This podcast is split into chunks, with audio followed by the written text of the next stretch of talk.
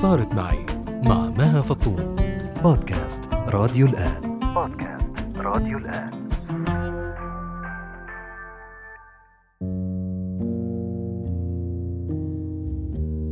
كنت صافنة بالسجادة اللي بالصالون وهيك أجتني هاي الرغبة إني أنا في هيك كان شوية وبر طالع منها بدي أشيله من محله يعني مش متحملة.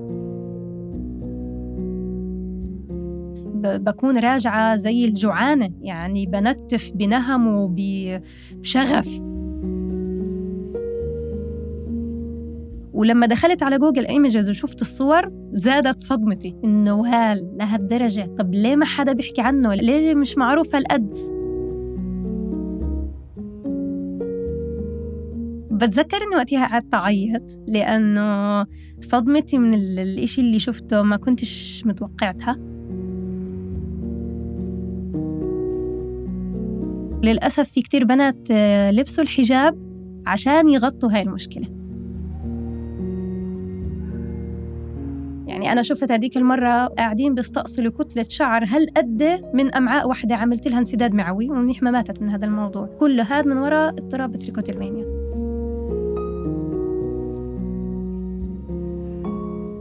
سمعتوا صوت دينا عماد صبية فلسطينية مقيمة في الإمارات. مدرسة لغة فرنسية وكاتبة سكريبت. بهاي الحلقة من بودكاست صارت معي. رح نبدأ مع دينا سلسلة سميناها نفسيتي أولاً.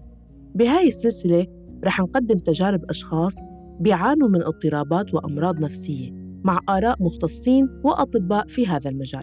دينا تعاني من اضطراب اسمه trichotillomania بالعربي هوس نتف الشعر. رح تخبرنا كيف بدأ عندها هذا الهوس ومتى عرفت إنه مشخص كاضطراب نفسي؟ وكيف تعاملت معه؟ رح تسمعوني بشاركها ببعض أجزاء الحلقة. كوني بعاني من نفس الاضطراب. وحيرافقنا خلال الحلقة أيضاً الأخصائي النفسي دكتور محمود بشير أوغلو. لنستفيد من خبرته ومعلوماته حول هذا الاضطراب. اليوم بدنا نحكي نحن عن هوس نتف الشعر TTM يلي يعرف على أنه هو اضطراب عقلي آه، واضطراب نفسي أيضا يصيب الأشخاص نتيجة التعرض لحالات من التوتر والقلق المتكررة يشعر المصاب بارتياح آه، عندما يبدأ بتنفيذ هذا السلوك من نتف شعر الرأس أو شعر الجسم آه، شعر الحاجبين رموش العين من الممكن شعر العاني وشعر تحت الأبط. ومن الممكن شعر الشارب واللحية. نسبة عالية من هدول الناس اللي بتعاني من هاي الاضطرابات بيعتبروه هو سلوك عابر أو بيعتبروه عادة ما بيعتبروه مشكلة نفسية. ما في فرق بنسبة الإصابة ما بين الذكور والإناث بمرحلة الطفولة ولكن بمرحلة البلوغ بنلاقي هو منتشر أكثر عند الأنثى وبسبب من الممكن هرمونات الأنوثة من الممكن الاضطرابات التي تؤثر عند المرأة بسبب الدورة الشهرية ومن بعد ذلك الحمل والإنجاب والرضاعة أنا تقريبا صار لي 16 سنة بعاني من هذا الاضطراب بصمت والسبب اللي خلاني أتشجع أطلع أحكي فيه على العلن إنه أخرج من هذا الصمت اللي دائما صراحة محسسني بشيم يعني هيك الواحد يعني مش كتير حابب يتقبل إنه هو بيعاني من هذا الاضطراب وأنا عارفة إنه في كتير ناس صبايا وشباب بيعانوا منه بفكروا إنهم لحالهم ولو بدهم يكونوا صريحين إنه هم بيعانوا من هذا الاضطراب مش بالسهولة يرتاحوا لأي حدا يحكوا له إنه أنا بعاني من هذا الاضطراب لأنه اضطراب مقترن بالشكل وللأسف إحنا عايشين في عالم بتحب تحكم على الأشكال على كل صغيرة وكبيرة. فمش بسهولة الناس بتفكرها إنه الواحد إذا بيعاني من هذا الاضطراب يحكي ويعبر إنه يا عالم أنا بعاني من اضطراب هوس نتف الشعر.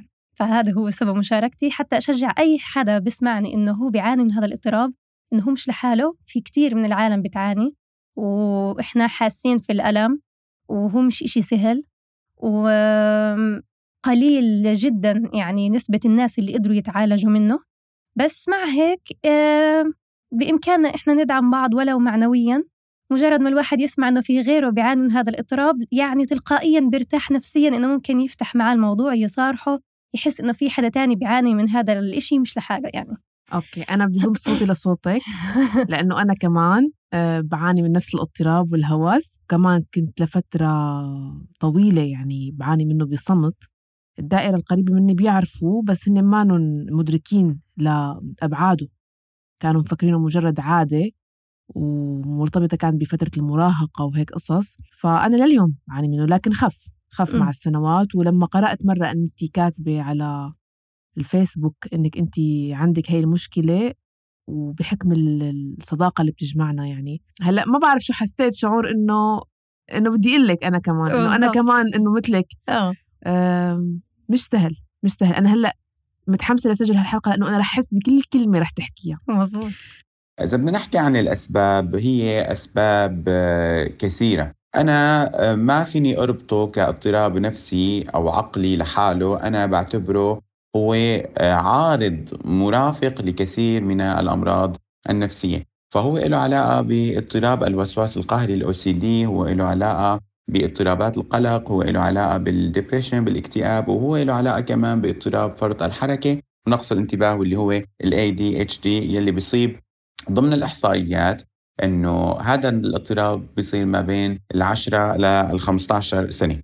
الوراثة عامل جدا أساسي من الممكن الجينات الوراثية تسبب في انتشار المرض والاضطراب بشكل أكبر. اللي عنده حدا بأسرته أمه أو أبوه أو أخوه فهو أكثر عرضة للإصابة بهذا الموضوع. الموضوع الآخر اللي هو موضوع التكرار آه، مشاهدة أحد الأشخاص إما بالتلفزيون أو في البيت أو في المدرسة فيساعد على تكرار وتقمص هذه الحالة. ولما العين تألف تصرف معين بشكل يومي المخ بتبرمج إنه شو المشكلة؟ عادي لو أنا جربت أعمله. وصراحة هذا اللي صار معي. يعني أنا في حدا من أفراد عائلتي عنده هذا الاضطراب وأنا كنت بشكل يومي من أنا طفلة عيني بتشوف هذا التصرف. فأنا بلشت صراحة آه، موضوع تنتيف الشعر من عمر 14 سنة. بس بتذكر من لما كنت تقريبا 8 9 سنين كانت تجيني هاي الرغبة الملحة إني أنا بدي أنتف إشي من مكانه بس مش شعري كان السجاد. أوكي. يعني حتى إذا في يعني لما الواحد يبحث بموضوع ال trichotillomania بيشوف إنه اللي بيعانوا من هذا الاضطراب ما عندهم مشكلة إنهم مثلا ينتفوا شعر البسة أو أي شيء فيه فرو يعني الحيوانات الأليفة آه، عندهم الرغبة الملحة برضه إنهم ينتفوه. الموضوع مش بس إني أنا أنتف جزء من جسمي ال satisfaction من إني أنا أشيل شغلة من محلها هاي هي الرغبة الملحة اللي ممكن تصيب الواحد. آه، ممكن حتى الألعاب. البنات الصغار إذا إلهم شعر ممكن آه، إذا الواحد يعني أي أم تنتبه على بنتها عم تتصرف هذا التصرف ممكن تكون بداية أعراض إنها تنصاب بال trichotillomania على كبر شوي. فأنا بتذكر أول مرة ما بعرف كنت صافنة بالسجادة اللي بالصالون وهيك أجتني هاي الرغبة إني أنا في هيك كان شوية وبر طالع منها بدي أشيله من محله يعني مش متحملة. ومجرد ما بلشت أعمل هاي هذا التصرف خلص أجاني شعور بالراحة. وعجبني وجا بالي أكرره لحد ما أمي انتبهت علي إني أنا قاعدة بخرب بالسجادة وقتها وقفت لأني عم بخرب إشي. بس ضلت عندي هالرغبة الملحة. وبعد كم من سنة يعني بجوز أربع سنين هيك إشي بلشت تلقائيا هيك أمارس هاي العادة على فروة راسي. وأنتف الشعر وأحس بشعور ريليف مش فاهمة ليش و... ليش عمالي بحسه. وضليتني أكرر فيه وللأسف الإدمان بلش من وقتها لحد اليوم. طيب. لما بلش آه، منظر آه، مظهر شعرك يتغير ويتأثر بهالعادة. كيف بلش تفكيرك تجاه الموضوع؟ كان كتير صعب لأنه يعني بالذات إحنا البنات لما تصير في فراغ بشعرك مش بالساهل تقعدي تستني الشعرة تطلع وتصير بنفس الطول مع باقي شعرك. فرح تضلك صافنة إنه شو عملتي في حالي؟ بصيري بعدين يجيكي شعور في الندم إنه أنا ليش هيك عملت؟ يصير شعرك يفضى من محلات. تحاولي مرات بشعرك الباقي تغطيه آه، تعملي أي طريقة معينة إنك تغطيه حتى ما تحسسي اللي حواليك إنك أنت عم تعملي شيء غلط وهذا اللي أنا كنت أعمله. فأنا وين ما كانت البقع اللي تفضى أحاول إني أضبضبها بشعري وما أخليها إنها تبين وبهديك الفترة ما كان حدا عارف إني بنتف غير أمي لأنها كانت تسشور لي شعري فكانت تنتبه إنه في فراغ عماله يكبر. آه، غير هيك مثلا الشباب تعاملهم مع الموضوع أسهل لأنه شعرهم أقصر. سهل جدا إذا وصلت معاه مرحلة إنه ينتف كل شعره يحلقه كله وما في داعي يبرر لأي حدا. آه ممكن يبرر إنه بلش يصلع مثلا. آه بس البنات صعب. وللأسف في كتير بنات آه لبسوا الحجاب عشان يغطوا هاي المشكلة. طيب آه، والدتك لما كانت تشوف هاي الفراغات أثناء استشوار شو كانت لك؟ كانت تتعصب. ما كان يعجبها الموضوع نهائي ويعني كان ردة فعلها إنها تبهدل إنه شو اللي بتعمليه؟ ليش هيك بتعملي؟ أو يعني ما أجاها فضول إنه شو السبب اللي بخليني أعمل هاي الحركة بس كانت تبهدلني إنه وقفي عشان ما يزيد وما يبين. يعني هو كان مزعج للنظر صراحة فكان ردة فعلها بس العصبية والبهدلة. ومن باقي أفراد الأسرة الوالد أخواتك كذا الأصدقاء المقربين؟ ما حدا بيعرف ما حدا انتبه. لأنه يعني أنا كنت أدبر الموضوع إني أغطي وما ما أحكي في الموضوع. يعني أنا لو صادفت وحدة حكت بشكل علني إنها بتعاني كان على أحب من قلبي أروح أدردش معها وأفضفض وأحكي لها آه أنا عندي هذا الاضطراب مش عارفة كيف أوقفه مش عارفة ليش بسوي هيك. لو ما فيش حلول مجرد المناقشة في الموضوع مع شخص فاهم عليكي بعطيك شعور من الارتياح. بس بدي نوه لما ذكرتي موضوع آه، السجاد وشعر الألعاب آه، أنا بحالتي ما كان عندي هي الرغبة. يعني أنا ما كنت أتلذذ أبدا ولا أحس بحاجة أو رغبة إني أنتف أي شيء قدامي آه، سواء شعر لعبة أو سجاد أو شيء أنا كانت المتعة الحقيقية هي تكمن عندي أنا. بالضبط آه. يعني أنا إذا ما حسيت بهذا الألم تبع إزالة الشعرة من الجذر أو تقطيعها أو تنتيفها من أطرافها ما كان ما كنت أرتاح وما في شيء تاني يريحني. يعني حاولت. حاولت كتير ألاقي طرق بديلة. yeah. إنه أريح أو أحصل على هي اللذة بطرق تانية. لا ما كانت ما كنت أحصل عليها إلا من شعر راسي أنا. آه. فهي الموضوع يبدو بيختلف. آه بيختلف يعني هذا الاضطراب و... شكله بيختلف من شخص لشخص كمان. بدنا نحكي عن علاقته بالصدمة يلي ممكن نحن نتعرض لها في سن مبكر. آه له علاقة جدا في الوسواس القهري ووسواس النظافة. بالإضافة للصدمة اللي إجتني في الطفولة خلتني بطريقة اللاوعي إنه أنا أوصل لشعري وأقوم بنتفه هو جدا يعتبر عارض أساسي من اضطرابات ثنائي القطب. عند النوبة بتلاقي المريض ببلش بنتف الشعر. كمان فرط النشاط اللي ممكن يكون موجود عند الأطفال والحركة الزائده والطاقة الموجودة عند الطفل بتخليه إنه ينتف شعره بطريقة آه، اللاوعي. وإذا تطور الموضوع بزيادة وصار يعني بتطور لمرحلة أعلى ممكن يوصل الواحد إنه الشعرة ياكلها يمسكها ويبلعها وياكلها. آه صح. ببعض الحالات ممكن توصل مع بعض الأشخاص اللي مصابين بهذا الاضطراب إنه ياكلوا الشعر. بالضبط. أنا بحالتي ما كان في حدا من حوالي أبدا بالمحيط عنده هاي العادة أو بلا بلا نسميها عادة عنده هذا الاضطراب. وأجتني بسبب يمكن إذا بدي أقعد هلأ أفسر الموضوع بسبب ظروف آه، نفسية مرتبطة بعمر المراهقه وكانت مصاحبة لظروف كمان عائلية. فكله هيك اجتمع مع بعضه يمكن خلاني ألجأ لهالطريقه لحتى أرتاح. آه، بأفراد أسرتي لاحقا بعدين حدا من عيلتي كمان صار عنده هذا الاضطراب بالرموش. يعني أنا بشعر الرأس وهذا الشخص بالرموش. آه. تماما أنا هون بس ينوه لنقطه هو بيبدأ كاضطراب بيتحول لعادة. بالضبط. يعني مو كل ما نتفنا شعرنا معناتها نحن عم نمر بظروف صعبة لأنه هو خلص أسبابه أوكي اضطرابات نفسية معينة آه، أو آه، أسباب محيطة فينا زعجتنا آه، لكن مع الوقت بيتحول لعادة. حتى مش يسمى بأنه بتحول لعادة لا ادمان لا ادمان لا ادمان تماما. لأنه أحيانا كنت مرات أسأل حالي إنه طب ما انت مرتاحة؟ ما في هلا شيء زعجك؟ أمورك تمام مستقرة نسبيا شبكي ليش عم تنتفي شعرك؟ بالضبط. دائما كان يتوارد هذا السؤال لإلي. طبعا أنا بآخر كم سنة خفت كتير كتير ال... صارت تجيني مثل هجمات. أول شيء كانت يومية. م. بعدين بآخر خلينا نقول خمس ست سنوات آه، صارت تجيني بس هجمات. يعني بتلاقيني تركته تركته بحاله لشعري فترات طويلة. وإجت فترة علي زاد توتري فيها وهجمت هيك كذا يوم. م-م. إذا بدنا نحكي عن أعراضه حسب الدراسات اللي قامت فيها منظمة الصحة العالمية ومراكز البحوث ف بيكون بشكل متكرر آه، من الممكن أن يكون, يكون بتقطيع الشعر. تقطيع ما بيكون نتف بيقطعها شقفة شقفة من الممكن البداية تكون انزعاج من الشعر بسبب تلف الشعر أو تقصف الشعر. يوجد الكثير من المرضى الذين يقومون بإبتلاع الشعر والتي تسبب مشاكل في الجهاز الهضمي من حسب الارتياح بعد نتف الشعر. لأنه ممكن يعطيني شعور قليل في الألم وهذا يعطيني شعور في النشوة. بننكر هذا التصرف وبنعتبره شيء طبيعي. ممكن نخبيه آه، بالحجاب المبكر من الممكن ارتداء قبعات نحط أغطية على الرأس نحط شالات. من الممكن كمان إذا كانت رموش نركب رموش اصطناعية. من الممكن أنه نعمل آه، حواجب آه، بتقنيات تجميل تاتو وشم. أو نعمل لها رسم بالأقلام لتغطية هي الأشياء. أنا حابة تخبريني كيف بلش إدراكك ووعيك إنه هذا اللي بيصير معك مش إشي طبيعي؟ وشو أول معلومات اللي عرفتيها عنه؟ وشو تصرفتي؟ يومها أنا كنت بالجامعة يعني كان عمري 22 سنة بآخر سنة. يعني صار لي على موضوع التنتيف 8 سنين وأنا ما أجاني فضول أحاول أسأل عن معلومة. فبالجامعة أنا كنت كل ما يكون علي امتحان أنتف شعري وصرت أنتبه إنه أنا لما أتوتر توتر ما قبل الامتحانات على السريع لازم أفش بشعري.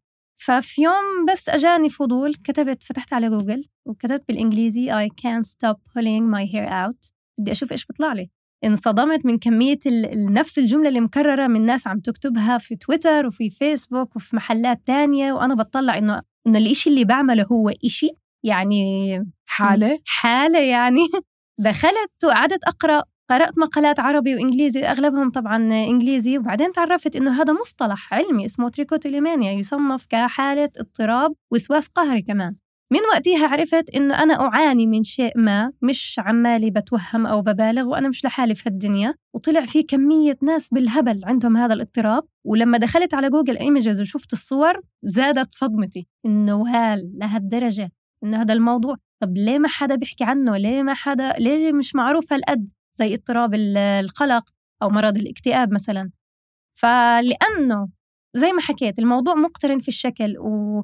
وتكرار هذا التصرف بيعمل قلة احترام للذات وبصير الواحد متضايق من المنظر العام وبيحاول يداري ويخبي. فمستحيل يوصل لمرحلة يحكي عنه. عشان هيك الموضوع مخبى وما ما بنجبش سيرته للعلن للأسف. تمام. وش تصرفتي بعدين؟ يعني شو عملتي؟ شو مع مين حكيتي؟ كيف بدأ تعاطيكي مع الموضوع؟ بتذكر إني وقتها قعدت أعيط؟ لأنه صدمتي من الإشي اللي شفته ما كنتش متوقعتها وما تحملتش كمية المعلومات. فبتذكر قضيت أسبوع زمان وأنا بس هيك صافنة وشاردة وسرحانة. طب ليش؟ طب كيف؟ حاولت إني أناقش هذا الموضوع مع أهلي بس مش كتير يتجاوبوا معي فمن وقتها حسيت إني أنا لحالي في هالموضوع وبالذات إني أنا ما لقيت أي حدا بيعاني من هذا الاضطراب. هلا ممكن أنا صادقت صاحبات في الجامعة معارف بيعانوا بس ما رح يحكوا. فحتى مع إني عرفت شو مالي من هداك الوقت لحد وقت طويل وشعور الوحدة في في المعاناة أسوأ من المعاناة نفسها. في كتير مضاعفات لهذا الموضوع في كتير مشاكل ممكن يسبب لي إياها في الجلد والبشرة والجهاز الهضمي بيسبب لي صلع مبكر بيسبب لي تهيج في الجلد بيسبب لي إحمرار بقع داكنة. بيسبب لي آه، تقصف في الشعر ومن الممكن في بعض الحالات واللي هو بيكون حرق الشعر فبيبطل الشعر ينمو مرة أخرى. أنا مثلا بحالتي الكل كان حاسس إنه في شيء غلط حوالي إنه هذا الإشي مش طبيعي بس ما حدا عنده هذا الوعي والإدراك إنه هذا اضطراب ومرض معين أو شيء وحتى أنا. بتذكر أول مرة قررنا نحل الموضوع بطريقة يعني حقيقية بعد ما فشلت كل المحاولات البيتية. رحت على طبيب نفسي بعد خمس سنوات من بداية هذا الاضطراب عندي. طبعا الطبيب النفسي ولا جاب سيرة هذا النوع من الاضطراب ولا قال لي إنه هذا الشيء بيعانوا منه مثلا نسبة من النساء ولا ولا جاب لي ابدا هيك سيرة. كانت الحلول التقليدية تبع الأطباء النفسيين طبعا إنه اطلعي امشي العب رياضة حتى دواء ما كتب لي آه فقط لا غير. فأنا حسيت باللا جدوى يعني ما ما ما أطلعت من عنده أنا مرتاحة يعني. وخلص صار تعايش مع الموضوع. فهل أنت بخلال رحلتك كلها لجأتي لطبيب نفسي أو مختص؟ حتى الآن لا بس أود يعني في القريب العاجل. إذا بدنا نحكي عن العلاج فهو بده يكون في عندي علاج نفسي وبده يكون في عندي علاج سلوكي واللي هو إقناع المريض بأساليب أخرى والبحث عن السبب والمتسبب الأساسي للقيام بهذا التصرف. أحاديث طويلة ونقاشات طويلة مع المعالج النفسي. هو آه، استبدال هذا السلوك بأشياء أخرى آه، تتعلق بحركة اليدين والأصابع. العلاج الدوائي يكون يعني فرض آه، في حال عرفنا المتسبب. إذا كان اضطراب ثنائي القطب ال bipolar disorder وإذا كان ال ADHD وإذا كان ال OCD واللي هو الوسواس القهري. لاحقا أنا آه، لما انتقلت على الحياة بدبي رحت لعند مختصين وأطباء وأخذت أدوية. يعني كان مقرون بكمان أمراض تانية اكتئاب وقلق وهالقصص هي. فكانت إحدى الحلول إنه أنا بدل ما أنتف شعري أحط مطاطة بإيدي وألسع فيها إيدي. يعني هذا الألم اللي رح حصله هو نفس المفعول تبع الشعر. هلأ جاب نتيجة نسبية بس مثل ما قلت لك أنا لليوم بعاني منه هو نسبي يعني هيك هجمات هجمات بتيجي ولأنه كان منظر شعري يعني غريب كنت دائما أقصه مثل الصبيان. دائما. ضليت على فترة طويلة شعري قصير قصير. صار شيء تغيير كبير بحياتي. بعتبره تغيير إيجابي خلاني أرحم حالي أكثر يعني أحب حالي أشفق على نفسي يعني إنه أحن عليها إنه أحن على شعري. لما شفته تجاوب معي بفترة الحمل. شعري لما حملت أنا ببنتي آه، كأنه هرمونات الحمل والفيتامينز اللي كنت أخذهم بالحمل آه، سرعوا هيك نموه مثلا. صارت المنطقة, المنطقة المتضررة عندي آه، بفروة رأسي هيك تنتج شعر ورجع شعري طول فلما شفته هيك قلت صرت أحكي معه عن جد يعني إنه عن جد شكرا إنه أنت يعني رغم كل شيء أنا سويته فيك إنه أنت لساتك بتحبني وعم تطول كرمالي ويعني صار هيك في خطاب بيني وبين شعري. آه. من وقتها صار في علاقة عن جد بنيت علاقة. ما بعرف إذا هي كانت ساهمت هذا الشيء بإنه آه، يتحسن وضعي. يعني تعاطفتي مع إيه، نفسك. تعاطفت مع نفسي وصرت أخلق علاقة مع شعري هيك اخاطبه يعني. م-م. فحسيت إنه ساعد هذا الشيء بإنه يتحسن الوضع. هلأ عن جد خفت الموضوع. ما زالت الهجمات. من هلا قديش متأثرة في إيه، الموضوع. فأنا حابة أحكي اسمع منك أنت كيف تعاطيتي مع الموضوع ولليوم كيف تتعاطي معه؟ آه، أنا في كذا مرة انتبهت على حالي لما أوقف تنتيف الشعر لفترة طويلة توصل لشهور وطبعا يهيأ لي إني شكلي نهيت الموضوع بس ما بنهيه أه لما بلشت أربط شو كان يصير بهديك اللحظات؟ كان يكون عندنا مناسبة. بتذكر من من من, من البهدلات اللي كانت أمي تبهدلني إياها. إنه يعني لما يصير عندنا حفلة أو عرس أو كذا يعني شو بده يكون موقفك شو بده يكون منظرك؟ ما بعرف هالكلام أثر عندي باللا شعور إنه لما يكون عندي مناسبة قريبة أضبط حالي انضباط شديد بالوعي وباللاوعي أكون منضبط على الآخر. فبتذكر مثلا بخطبة أخوي وبعرسه وخطبة أخوي الثاني وبعرسه لما يكون في حفلات وإنه في ناس والواحد يظبط شعره ويعمل تسريحة بزبطش إنه ينحط بهذا الموقف المحرج المخزي اللي فيش مجال إنك تغطي شعرك فيه. هاي كانت التريجرات اللي خلتني أوقف تنتيف الشعر فترة أشهر طويلة. أطول مدة وصلت عندي كانت سنة وأربعة أشهر. إني ما مدتش إيدي نهائيا ولا نتفت شعرة واحدة. ومجرد ما المناسبة تنتهي لا إراديا أبلش أنتف. تقولي زي كأني يعني ماسكة حالي بالعافية. بستنى هذا السبب اللي أنا ضابطة حالي عشانه ينتهي عشان أرجع للعادة الأصلية. وهذا الحكي ما كنت أنتبهه لحظتها. أنا بعد ما مرت يعني بعد ما تكرر هذا النمط واسترجعت الذكريات ربطهم إنه في قاسم مشترك بين كل الفترات اللي أنا تخيلت إني وأخيرا خلاص خلصت من هذا الاضطراب. كنت أربطه في مناسبة معينة وبعد ما تخلص المناسبة فعلا كل شيء رجع مثل الأول وأسوأ.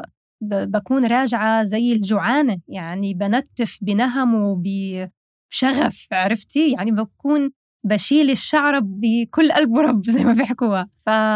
وللأسف آه، من من المشاكل اللي بيعملوا هذا الاضطراب على المستوى الشكلي شيء طبيعي المناطق بتفضى فروة الرأس ممكن إنها تتورم محل ما بيصير فضاوة ممكن الفروة تصير حمراء تنفخ شوي مرات بيأثر أصلا على نمو خصل الشعر آه، على مدى بعيد. يعني في ستات وصلت معهم إنه البصيلات بطلت تنتج شيء فيش قامت وبطل يرجع يطلع محلهم. آه، غير هيك بيأثر على الجانب النفسي إنه بفقد الثقة بالواحد. آه، زي ما حكيت لك بيعزز عنده الوحدة والانطوائية في هذا الموضوع وممكن يخليه إنه يتجنب المناسبات الاجتماعية حتى ما يضطر إنه يطلع. آه، فلذلك إحنا منداري هذا الاضطراب. بتلاقي البنات بصيروا يلبسوا باروكات أو في بنات بتحجبوا عشان يخفوا هذا الحكي. الشباب ممكن يحلقوا شعرهم وما تفرق عليهم هم أسهل بالتعامل مع هذا الموضوع. غير هيك زي ما أنت حكيتي هذا الاضطراب مصاحب لاضطرابات تانية. ممكن الواحد يشخص إنه عنده مرض الاكتئاب زائد trichotillomania أو ال OCD الاضطراب الوسواس القهري مع trichotillomania وممكن كمان مع فرط الحركة وتشتت الانتباه ال ADHD يكون مصاحب ل trichotillomania فللأسف هو بصاحب اضطرابات تانية بتعزز الحالة النفسية السيئة إنه يضل ينتف. تماما. بفترة المراهقة للبنت تحديدا بمجتمعاتنا مظهرها وحضورها وطلتها بيأثر على إحساسها بأنه صوتها للمستقبل بكتير. فقلة الثقة بهالمرحلة بالشكل والمظهر وبوجودها يعني رهيبة بتكون. أنا عانيت منها جدا. مم. إنه بهاي الفترة الحساسة كان كل صديقاتي وزميلاتي بالمدرسة هيك شعورهم حلوة وطويلة وناعمة ونحن عنا مورثات بالعيلة. كل أسرتي يعني نحن آه، شعرنا صحي وجميل يعني إلا أنا. فأنت تخيلي هذا الشعور إنه أنت هيك طالعة يعني مثل العين المقلوعة مثل بيقول عنا. فبفترة المراهقة بتذكر كيف أنا خيار الحجاب ما كان مطروح. ووصلت أنا بالمرحلة إنه ما عاد يتغطى. ما عاد يتغطى أبدا. مجال التخبي فيش مجال. مم. يعني قصير ومنتف وشكلي من هون وبكلي من هون تعرضت لتنمر كتير بسببه. هذا الشيء كتير أثر على ثقتي بنفسي آه، بمظهري بحضوري وطولت كتير كتير كتير لأتخلص من هذا الشعور بالخزي والعار وأنا أنا إنه أنا مش حلوة وإنه أنا أقل من غيري. يعني ما تتصور قديش أثر علي وطولت كتير كتير كتير لأخلص من هذا الموضوع. بتضل له آثار طبعا بتظهر. ببعض المطارح. أكيد. لكن أنا بحس حالي اليوم يعني أقوى. تشافيت من هالحالة يعني. أو على الأقل متقبل إنك أنت تعاني من هذا الشيء حتى لو كل مرة بتيجي عليك هبة إنك تنتفي. بس إنه at least أنا فاهمة شو مالي وأنا مش قادرة أقاوم هذا الحكي. ويمكن إذا حاولت أقاوم أزيد الوضع سوءا علي. تماما. فإنه زي كأني بهون على نفسي it's okay معلش. تماما. و... وكمان ساهم بالموضوع إنه مظهر شعري حاليا صحي لا. بأس به. يعني صحي. ما حدا بيلاحظ أي شيء. وهو عن جد ما في شيء. يعني آه، هي عم بتكون هجمات فبالتالي ما عم تأثر عليه بشكل إنه مظهره يتضرر يعني لإني أنا بعاني من هذا الاضطراب آه، سهل إني مرات أنتبه على أي بنت بتعاني إذا كانت مش قادرة تخبي. تماما. فأنا ما قدرت هذا الحكي أشوفه فيكي يعني. آه إنه ما انتبهتي لا، لا، ما شعري انتبهت. إيه, إيه صح. نهائياً. لو ما أنا خبرتك ما كنتي رح تنتبهي لأنه بس لو شايفتيني قبل كم سنة كنت انتبهتي. مم. يعني ما عم أقول لك أنا آه مظهر شعري الصحي تصاحب مع الحمل لأنه هرمونات الحمل أثرت عليه بشكل إيجابي والفيتامينز فأنا لما شفته عم يتجاوب بهي الطريقة آه. حسيت إنه هو سامحني. أيوه. عرفتي؟ دينا وأنا أيضا أخذنا الحديث لنحكي أكثر بالتفاصيل المتعلقة بطقوس معينة منعيشها أثناء نتف الشعر. مرات بتحس إنه في طقوس للي بنتفوا شعرهم إنه مش أي شعرة بننتفها مرات بنكون ندور الدوار على الشعره المناسبه التي تستحق أن تنتف. هذا حوار الشعر لحاله آه. بده فلسفة. هلأ بضيف أنا شو تعليقي على الموضوع. خبريني كيف تختاري الشعره يعني لازم أحس بشعور الشعرة إنها تكون ناشفة مجعد زيادة آه، أخشن من الشعرات اللي حواليها. يعني لازم أحسها إنها غير. أما مش أي شعرة فمجرد ما أحس بهاي الشعرة الخشنة المجعدة الناشفة بكون إنه is it هاي اللي لازم أقبعها وشعور إنها تطلع من راسي هو شعور ال satisfaction اللي بدور عليه. يعني أنا إذا نتفت شعرة لا تناسب المعايير هاي هذا شعور ال relief وال satisfaction ما بحسه. يعني بحس إنه الشعرة راحت بخسارة. والله. أو حتى إذا تقطعت بنص الطريق إنه انقطعت بس ما انشالت من بصيلتها يعني بحكي خسارة. هلأ انت عم تحكي مع أكثر حدا حس فيكي. أكثر حدا بيعرف شو يعني اختيار الشعرة المناسبة. آه. الشعرة اللي رح تمنحك هي اللذة. طبعا أنا الطقوس مثل ما قلتي عنها هي بتبدأ المرحلة بإنه انت تبحثي عن الشعرة المناسبة. هي كمان لحالها مرحلة حلوة لما تبحثي عن الشعرة المناسبة. لما تلاقيها أنا كانت مراحل عندي كالتالي البحث عن الشعرة هي لحالها منظري بيكون غريب يعني إذا أي حدا بيشوفني ممكن يستغرب شو هي ليش هيك عاملة إيديها؟ آه كيف أبحث عن الشعرة. بعد ما ألاقيها وأقول هي هي ما بقطعها دغري أمم. عندي مرحلة سابقة. إيش اللي هي تقشيطها بأظافري يعني إنه أنا بضلني أقشط وأسحب وهيك نتفي فيها أنتفها يعني هي هي وبالجزر بالساتها آه. لحتى ما تتقطع تتنتف يعني تصير آه، مثل ما بيقولوا عنا فيها تقصيف. وأقطعها هيك جزء جزء تصير ضعيفة جدا جدا جدا أقطعها جزء جزء. بعدين بعدين آخر شيء فيها. من الجزر. أيوه. أو أحيانا إذا كنت مرتاحة أو مش ما وراي إشي أو مش متوترة كتير بشيلها من الجزر دغري بعد ما ألاقيها هي المناسبة. وهي العملية تبعت التنتيف بتصير بين إيدي بعد ما أشيلها من الجزر. أنا هيك العادة مرتبطة عندي هيك. آه انت طقوس زيادة. إيه إيه. أمم. لأنه أنا بدأت عندي من البحث عن التقصيف بالشعر. كان شعري جدا حلو. ومرة من المرات اختارت أمي إنه تقص لي عند كوافيرة من بعده ما بعرف شو صار له احترق احترق. فصار عندي مثل حسرة عليه. وعم بشوفه كيف أطرافه كلها مقصفة. فأنا بتذكر البداية كانت بالإضافة للظروف النفسية إنه أنا كنت بدي أشيل هدول التقصيفات. كل شعرة مقصفة أشيلها أشيلها. لبقى وقت ما سيطرت علي الحالة وصارت مثل اضطراب وعادة يعني. هي كانت أسبابه. شايفة كيف كل حالة مختلفة كل حالة مختلفة. يعني أنت مثلا بدأت عندك أنك عم تشاهدي حدا عم يعمل نفس الشيء. أنا لأ. كانت من نوع من الحسرة على شعري ومن الحقد على اللي عملوه فيني إنه شلون بتقصوا لي شعري؟ آه شوفوا شو صار فيه شو كذا. فصار بدي إنه أنا عم فكرة حالي عم لاقي له حل إنه عم بشيل المقصف المحروق. بتقيم الخربان إيه. اللي صار تماماً. فيه و... تماما. واو. هي هي.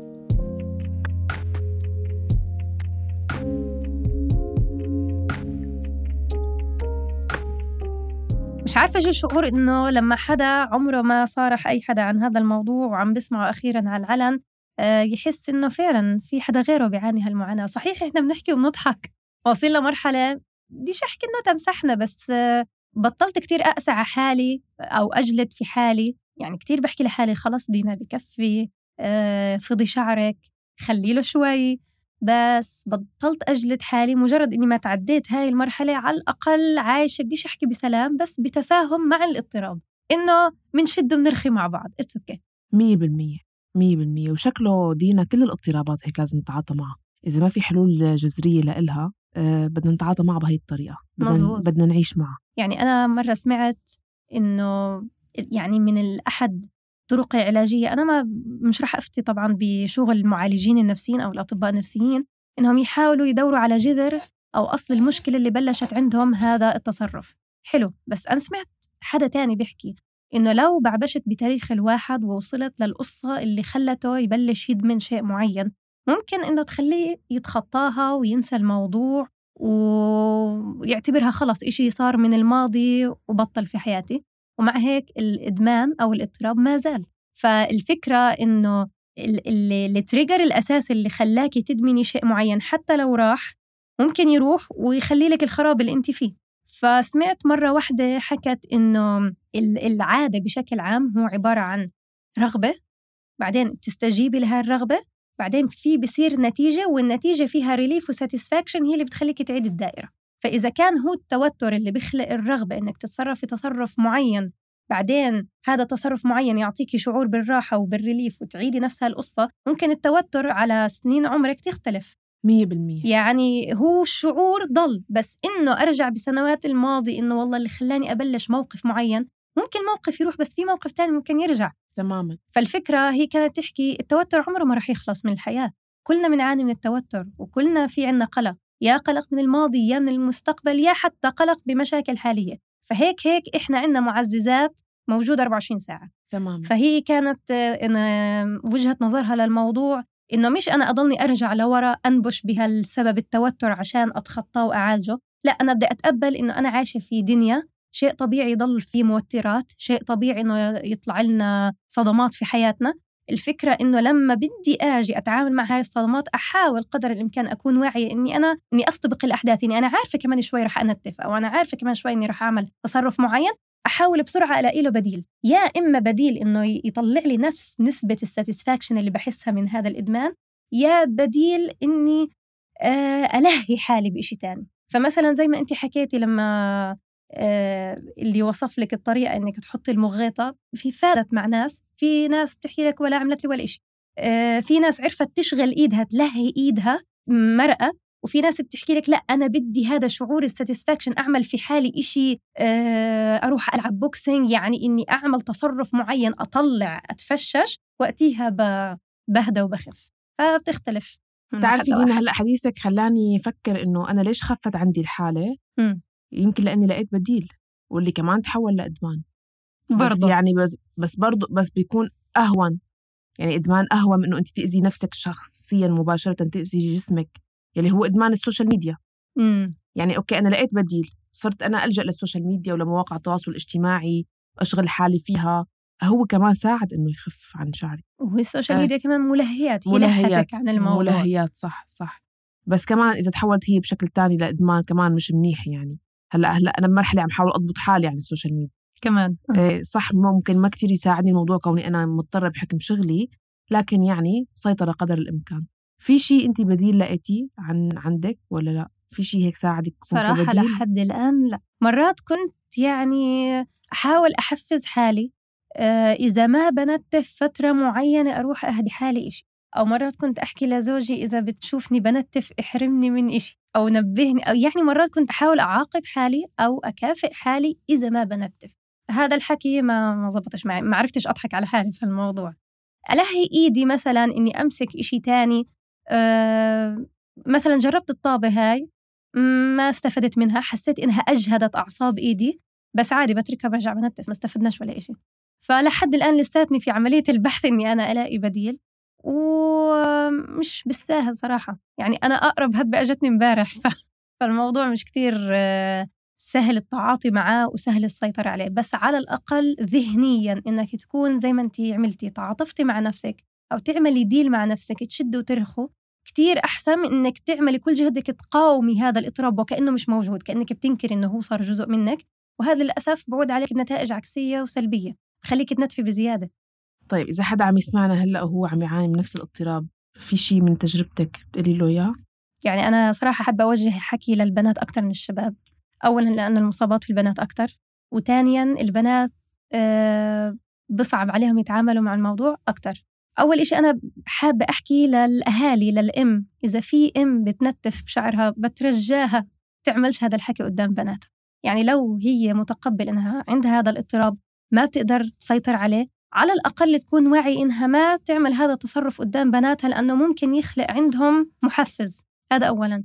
ثانيا كأم ما عندك هذا الاضطراب. إذا وعيتي عنه انتبهي على بناتك. إذا حسيتيهم بسن صغير عمالهم بينتفوا ألعابهم بينتفوا السجاد بينتفوا إذا عندهم بسة هذا ممكن يكون بداية الاضطراب إنه يبلش إنه تنتبه عليها. وثانيا أه بشجع أي بنت مصابة في هذا الاضطراب إنها ما أنا عارفة مش سهل إنه أحكي ما تخجل منه هو إشي بخجل هو جدا بخجل لأنه زي ما حكيت لك مرتبط بالشكل والوحدة بتحس بأنوثتها بترتيبها لشعرها ومن هذا الحكي فلما توقف على المراية وتشوف المناطق الفاضية وتحاول تغطيهم هذا رح يزيد الطين بلة. فعلى الأقل إنه بينها وبين نفسها تحاول شوي تتقبله. آه، تحاول تلاقي معالجين نفسيين بلكي أعطوها حلول آه، تحاول إنها تشوف حدا زيها يعني كل ما حس حدا إنه في حدا تاني بيعاني زيه على الأقل بشعر بنوع من الارتياح إنه أنا I'm sharing the pain with others عرفتي؟ فمثلا إذا في جروبات support حتى لو كانت على ال social media الواحد يكون حتى ب identity fake بس إنه بيعبر عن اللي بيعمله أو على أرض الواقع إذا في بصير تجمعات معينة آه، الوحدة تشوف صبيتين ثلاثة يحكوا عن نفس الموضوع هذا كثير بخفف من الحمل النفسي. مش راح أحكي إنه بيعالج بس بخفف من الحمل النفسي إنه أنا مش لحالي أنا مش مضطرة اضلني أضغط على حالي وأخفي حالي إني أنا بعاني من هاي المشكلة.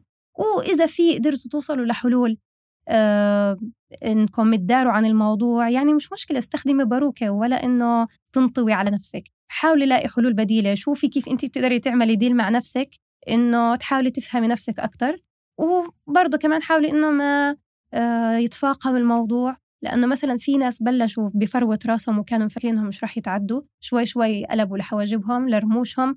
آه ممكن آه مرات الوحدة بتشيل الشعرة وبتصير تحتها بشفايفها. شوي شوي بتصير ما عندهاش مشكلة إنها تدوقها بعد شوي بتلاقيها صارت تبلعها. يعني أنا شفت هذيك المرة كانوا في عملية جراحية قاعدين بيستأصلوا كتلة شعر هل قد من أمعاء واحدة عملت لها انسداد معوي ومنيح ما ماتت من هذا الموضوع. كل هذا من وراء اضطراب تريكوتيلمانيا كمان أنا بدي أضيف عليك إنه ببعض المراحل إذا حسيتي حالك محتاجة مختص أو طبيب الجئي يعني روحي. يفضل.